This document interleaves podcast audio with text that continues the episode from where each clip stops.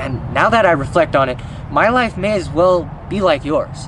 It has everything. It has family, success, dreams, along with failure and disappointment. But I think something that stops us nowadays is the fact that we hit a barrier and we just stop. I think we can keep going past that barrier. Because, you know, whatever we do has multiple paths. And my destination, our destinations, have different avenues that we can pursue. So if you're open to using failure as a tool to educate yourself, if you're open to learning and adapting, you're opening yourself up to the reality of change.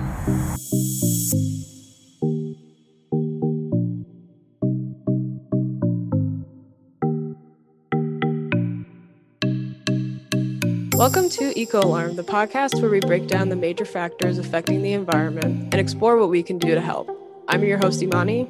And I'm your host, Bo. And today's topic is athletic gear recycling. So, Bo, did you know that the budget for low income public schools athletic departments range from just 100 to $1,000 per year? No, but this makes me question the quality of athletic gear and the struggles these student athletes face. Yeah, and what makes it even more ridiculous is that annually every American wastes 1 million pounds of material. And this waste leaks into our ground, generates CO2 emissions, and pollutes our oceans. If Americans recycle properly, these waste numbers could be cut in half. Yeah, and this isn't even just trendy jeans and t shirts. Think about all the shoes and athletic equipment that gets tossed after just a single sports season. Our guest today, Russell, had the same question after doing research and discovering the inequality in access to athletic gear, which is why he founded Soul to Soul, a nonprofit whose mission is to provide athletic shoes to low income youth, promote sustainability, and advocate for healthy lifestyles. Russell started Soul to Soul when he was only 15, and we have him here today not only as our guest, but as our researcher for this podcast. Hi, Russell. It's great to have you here today. Hello. It is nice to be here. Yeah, just to start off, um, do you mind telling us what is Soul to Soul, um, why you started, and how did you get other parties involved, like your employees and schools? Yeah, yeah. So Soul to Soul um, is a nonprofit that promotes sustainability and healthy living through the reuse and repurpose of athletic shoes. And um, I started it because I've been a runner all my life, and I've been surrounded by constant waste from my fellow athletes who, after a season of running, would grab their shoes, throw it away, and buy a new pair, which is perfectly fine. But at the same time, like when you look at the locker room, like mountains and mountains of shoes would be left, and it, it gets to the point where like it's ridiculous. So combined with that and the issues that face our environment concerning resources and and waste I thought about a project that I could work on that would bridge that gap and connect both of those worlds together, which is how I started Soul to Soul. I got other parties involved, like schools and businesses involved, by pitching that idea of how we can empower the youth to practice sustainability and also empower them to improve their own mental and physical well being through the simple sport of running. And so a lot of people like the idea. I I talked to my school. I virtually eliminated their waste problem in the locker rooms, and yeah, I got more kids out to run and just do sports in general. Yeah, I mean that's really interesting, and I'm kind of curious though, like why did you start, you know, full blown nonprofit rather than just like a school club or something like that? Yeah, no, that was definitely on the radar. Honestly, go big or go home. um, I mean, uh, when I started it, I had the intention of making it a lot more broad than what a club would give. And there's nothing wrong with a club per se, but with the mission that I was trying to achieve, it required more than a club. And you might be wondering, what do you mean, mission?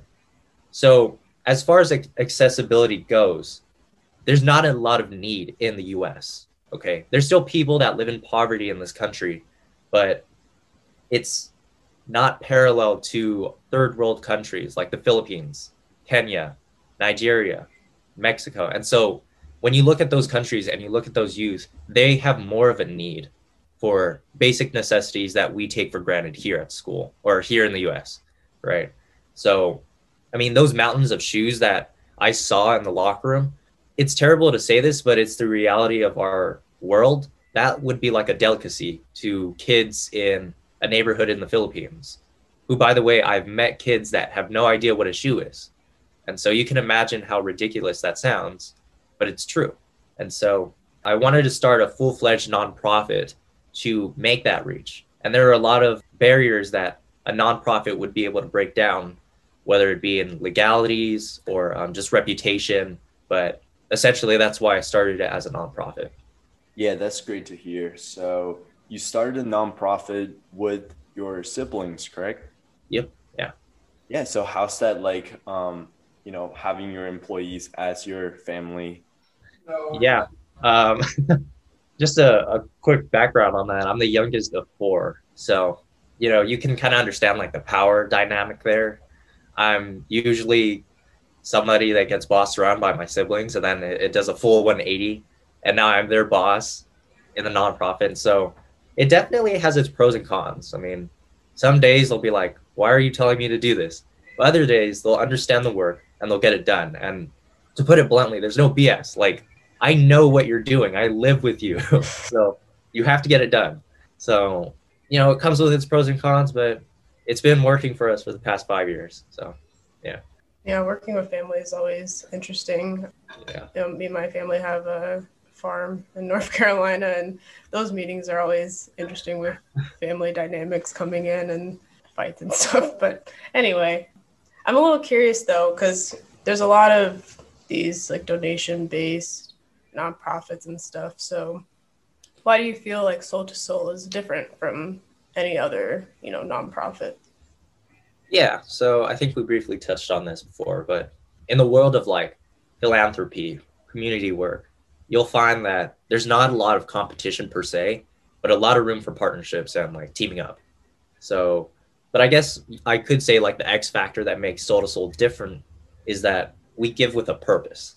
And so a lot of these like donation based nonprofits will give like party in need like a resource, right? Say say maybe like clothes. Let's let's just take for example, a nonprofit gives people clothes, but they'll stop there. With Soul to Soul, what we do is we give them shoes, but we also remind them that they can use this shoe to empower themselves and to practice sustainability even further in their lifestyles.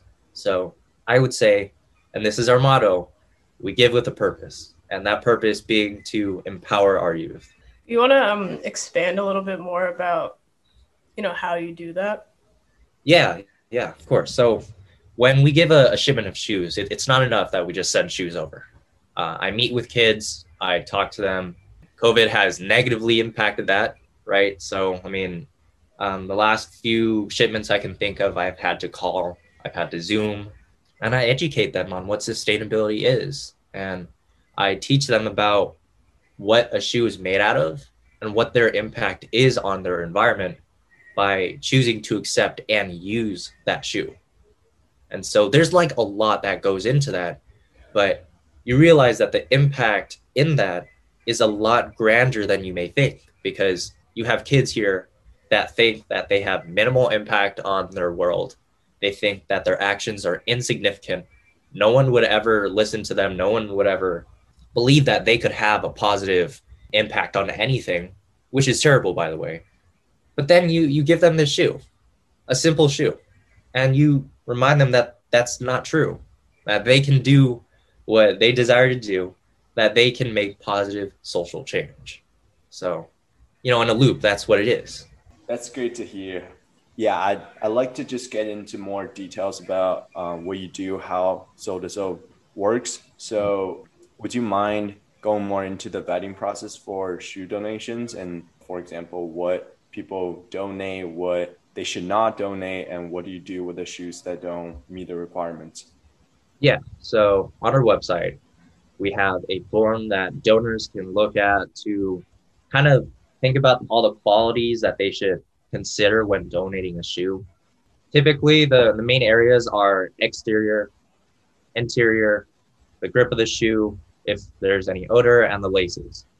If you can tell me that those parts of the shoe are are fine, are reusable, then usually we can take the shoes in. And so, what our vetting process looks like is we uh, take shoes in from donors, community centers, schools, organizations, whoever, we ask that they vet the shoes themselves. But sometimes that's that's not possible. And a, a scenario like that is like collecting shoes from a locker room, right? You can't do all those shoes. So we do it ourselves. We check each quality. And in the five years that we've been running, there have been maybe three or four pairs of shoes that I have found that cannot be used.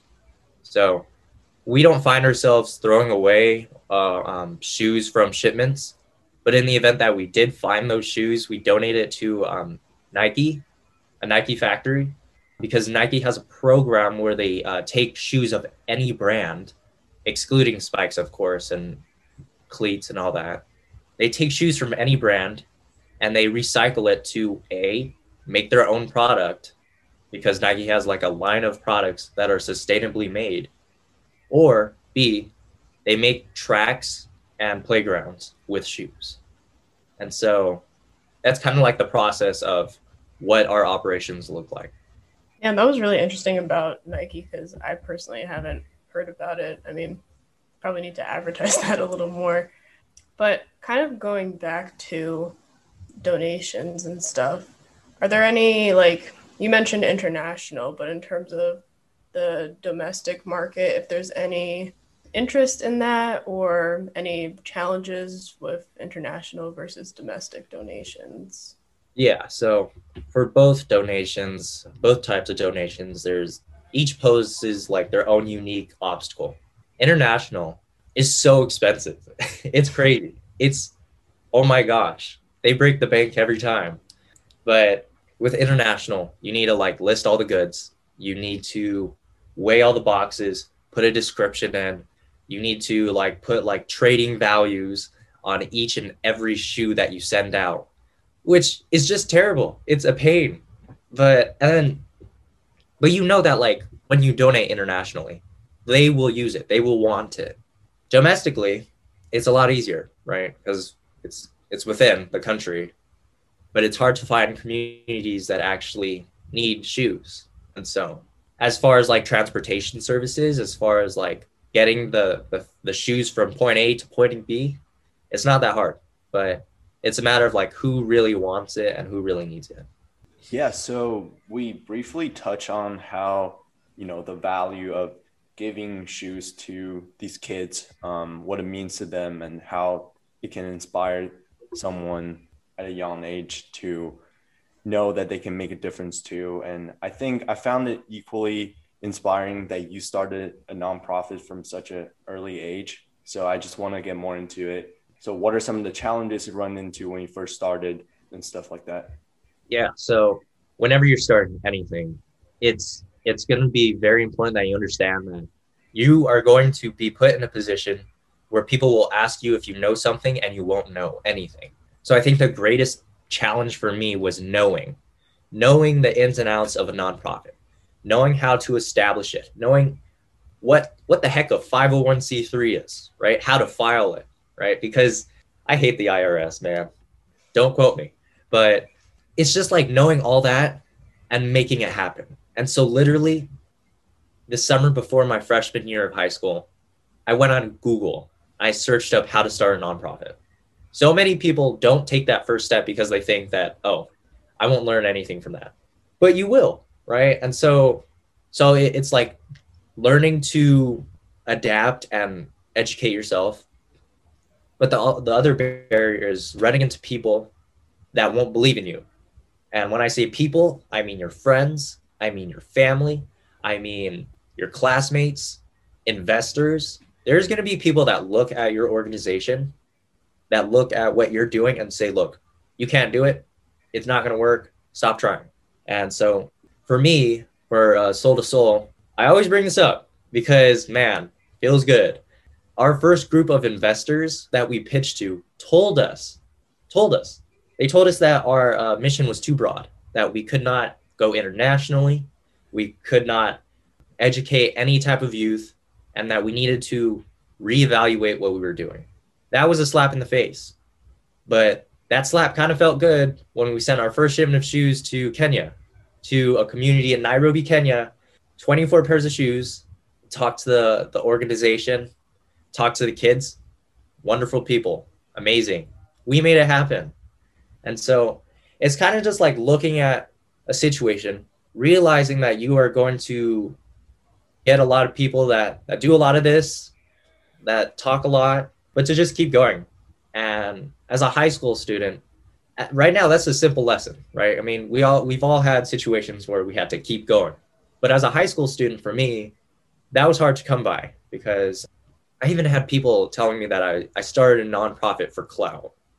It got to that point and it's ridiculous, but you just got to keep going, got to keep educating yourself and being okay with not knowing everything. Yeah, and I think that's, you know, always a big lesson that, you know, you hear over and over again, but then once you're actually in it, it's a whole different story. Um, not to bring the IRS back into this, but um, if they're watching, please stop. But um, you mentioned about kind of the legal bits and starting at such a young age. I'm sure like that was a big thing where you were like, I don't know what's going on here. So do you want to talk a little bit more about that? Yeah, yeah. So I don't know why our country does this, but whenever you file anything, it is a maze to figure it out you have to find the correct forms to file. You have to make sure that like all your financials are recorded and they make you like look for it. And it's terrible because oh, the US is such a great country. Then why can't I find the proper filing um, form to put in?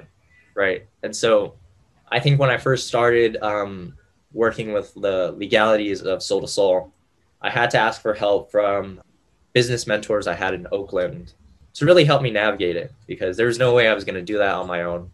And like they gave me a lot of insight, but for the most part, it was on me to figure out what we needed to do.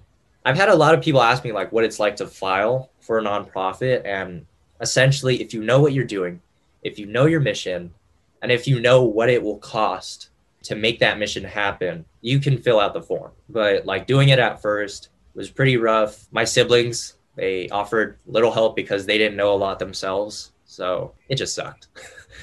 I don't I don't know where else to go. I mean, uh, it's great if you do it.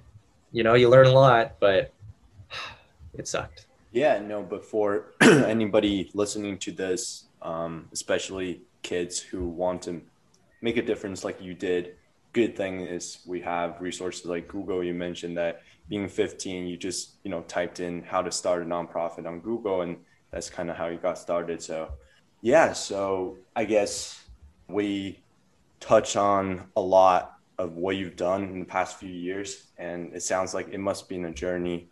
And I was just wondering, where do you see Soul to Soul go in the future, near future, or you know, long term? Right, right. So for the five years that we've been established, we've been a family nonprofit, meaning that our team has been typically small we've taken volunteers left and right, but no broad expansion on our team.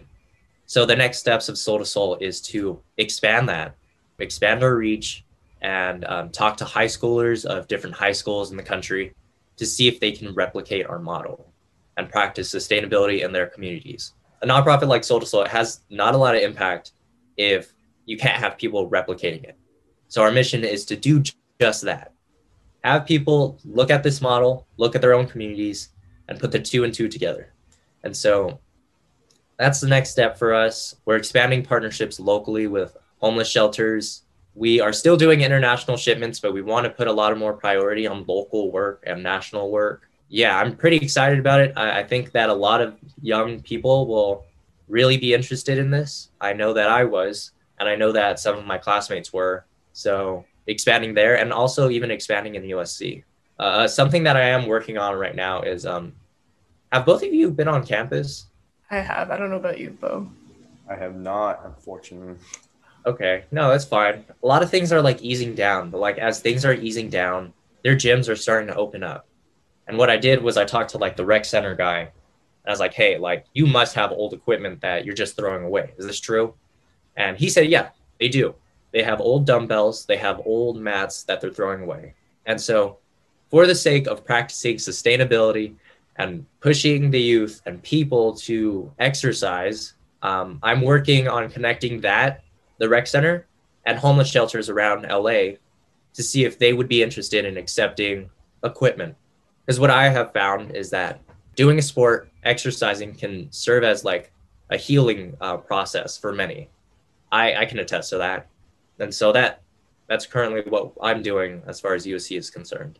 Yeah, that's great. I mean, is that kind of going to be a part of Soul to Soul, or is this like a separate endeavor? Uh, it is part of Soul to Soul. Um, I would say it's grouped in there.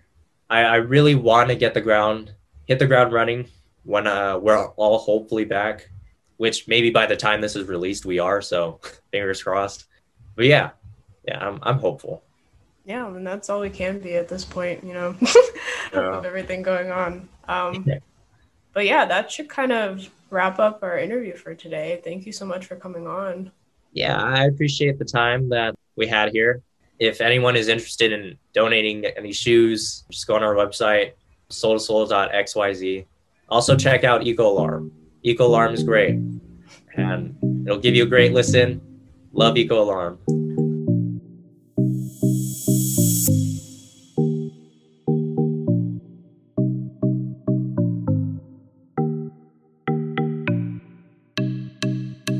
Yeah, it was definitely shocking to hear the amount of shoes that go to waste every year, especially perfectly good, you know, athletic equipment. And I think in contrast, as Russell mentioned, there are unfortunate kids in this world, in other countries too, that, you know, don't even know what a shoe is. And that's a very shocking and sad reality.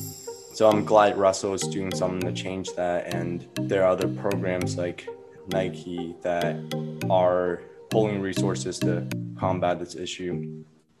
Yeah, and it just goes to show that there's so many different ways to approach this issue of waste and even just, you know, specifically shoes.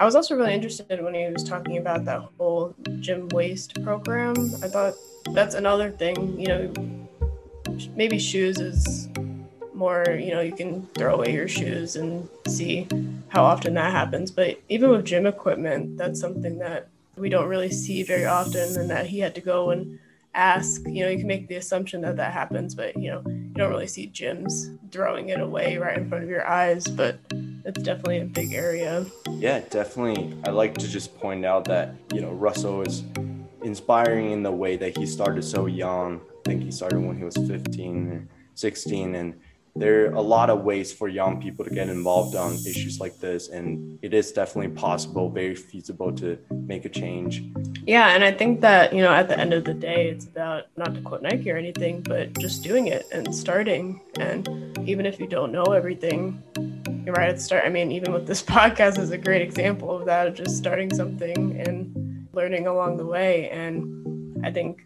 that's the biggest message that we want to get out to our viewers. So, yeah, that's kind of wraps up this episode. If you want more information about the podcast, Eco Alarm, and how to support Soul to Soul, you can follow our Instagram and Facebook at Eco Alarm Podcasts. Also, feel free to follow Russell and his social media at Soul to Soul 2017 on all social medias.